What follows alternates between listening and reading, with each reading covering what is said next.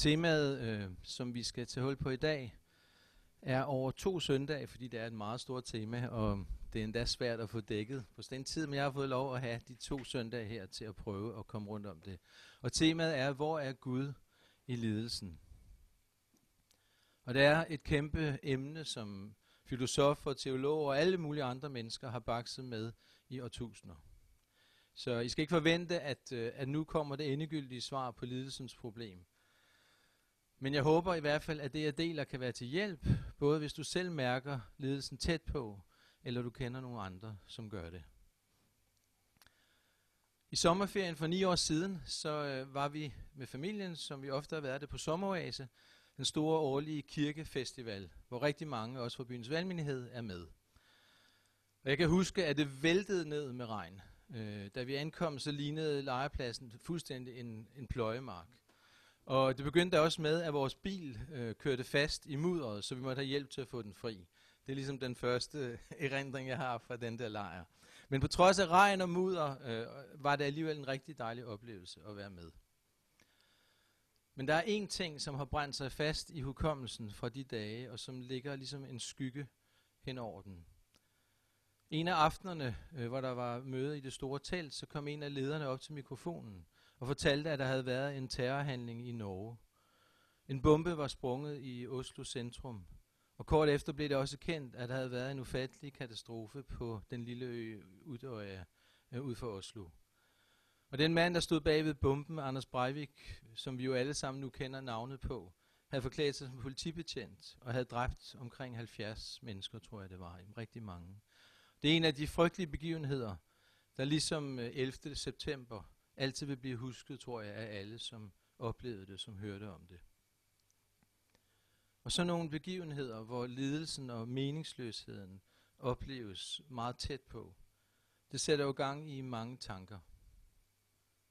Hvordan kan et menneske handle sådan? Og hvordan kan Gud tillade det? Hvor er Gud, når sådan noget sker? Og i en tid som den, vi er i nu, med corona og isolation, mennesker, der bliver syge og dør, så måske nogle af de samme tanker øh, kan dukke op. Og her er vi inde og røre ved noget af det, som jeg tror, de fleste mennesker på tidspunkter i deres liv kæmper med. Og som også kan være årsag til, at mange har svært ved at tro på, at Gud kan være der, og at der er en mening i det alt sammen. Man kan sige, at lidelse og, og det onde er ikke et problem for alle religioner. Hvis man tror, at Gud eller de højere magter er ophav til både det gode og det onde, så er det klart, at der er lidelse i verden. Det matcher jo ens billede af Gud. Men for den kristne tro er det en udfordring. For vi tror, at Gud er god. Lys er lys. At der ikke er noget mørke i ham. Og at Gud samtidig er almægtig. Og alligevel findes der lidelse. Og hvordan skal vi forstå det? Og det helt afgørende er, hvordan vi forstår Guds magt.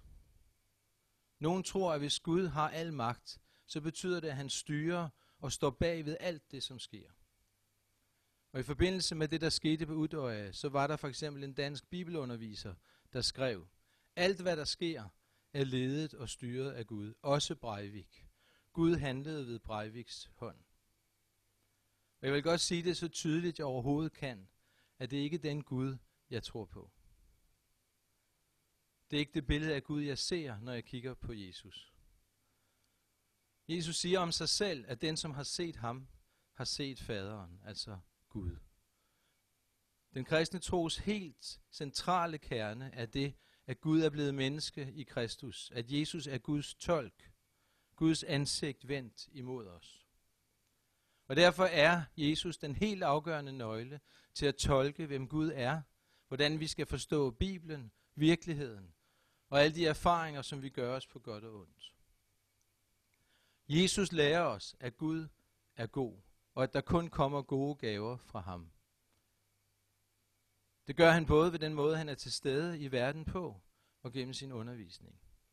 I bjergprædikenen, der siger han det sådan her. Hvis et barn beder sine forældre om et stykke brød, så får det vel ikke en sten. Eller hvis barnet beder om en fisk, så får det vel ikke en slange. Når I, som er onde, forstår at give jeres børn gode gaver, skulle så ikke jeres himmelske far give gode gaver til dem, der beder ham om det? Jo, selvfølgelig giver Gud, som er god, sine børn gode gaver. Det er det indlysende svar på Jesu retoriske spørgsmål. Men hvad så med lidelsen og Guds magt?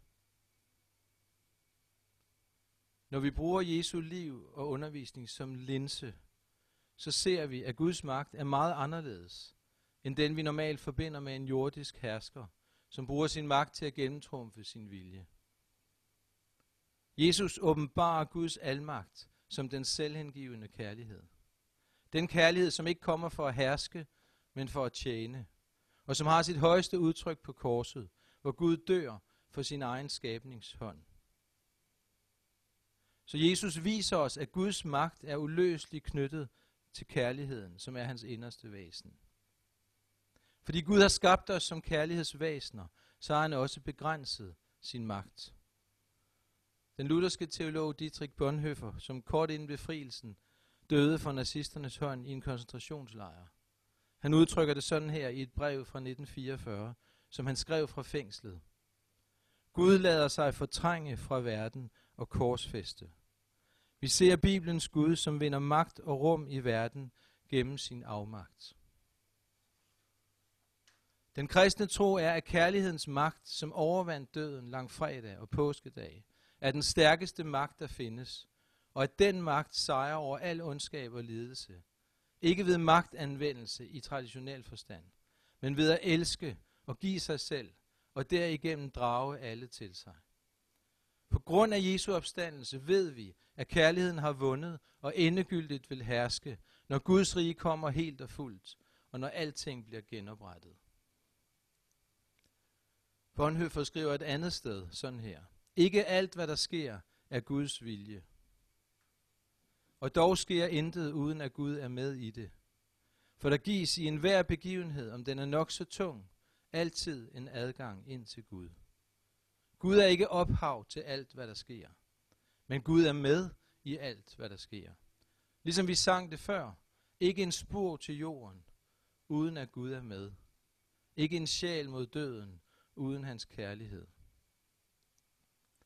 I Romerbrevet skriver Paulus netop om det. Desværre er det i den danske bibel oversat tvetydigt, nemlig sådan her. Vi ved, at alt virker sammen til gode for dem, der elsker Gud. Men det, som Paulus skriver, kan også oversættes på den her måde, som giver langt bedre mening. I alle ting virker Gud til gode med dem, som elsker ham. Altså ikke sådan et nærmest fatalistisk. Alt hvad der sker virker til gode. Misbrug af små børn, massakre på unge mennesker, død og elendighed.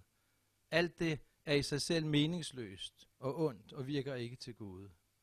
Men i alle ting, selv det allersværeste, der virker Gud sammen med os for at bringe velsignelse ud af det.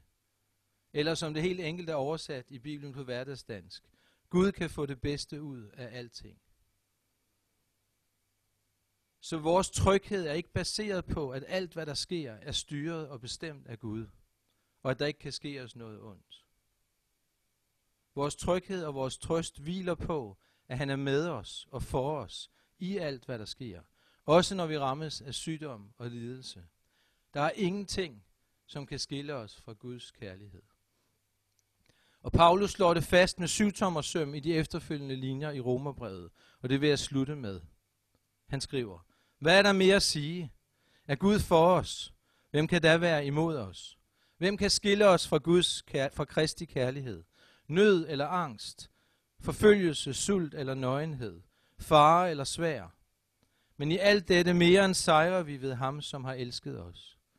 For jeg er vis på, at hverken død eller liv, eller engle eller magter, eller noget nuværende eller noget kommende, eller kræfter, eller noget i det høje eller i det dybe, eller nogen anden skabning, kan skille os fra Guds kærlighed i Kristus Jesus. Så lad os bede sammen.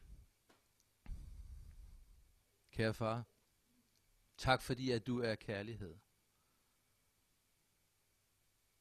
Og tak fordi at du er med os altid. Tak Jesus, at du har ikke lovet os et liv uden lidelse, men du har lovet, at du er med os alle dage indtil verdens ende.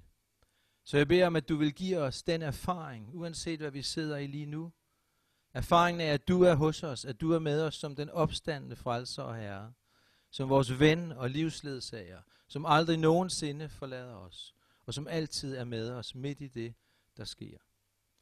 Så kom med dit nærvær og åbn vores hjerter for dig, at du er hos os, at du er levende, at din kærlighed er stærkere end alt, hvad der vil os til livs.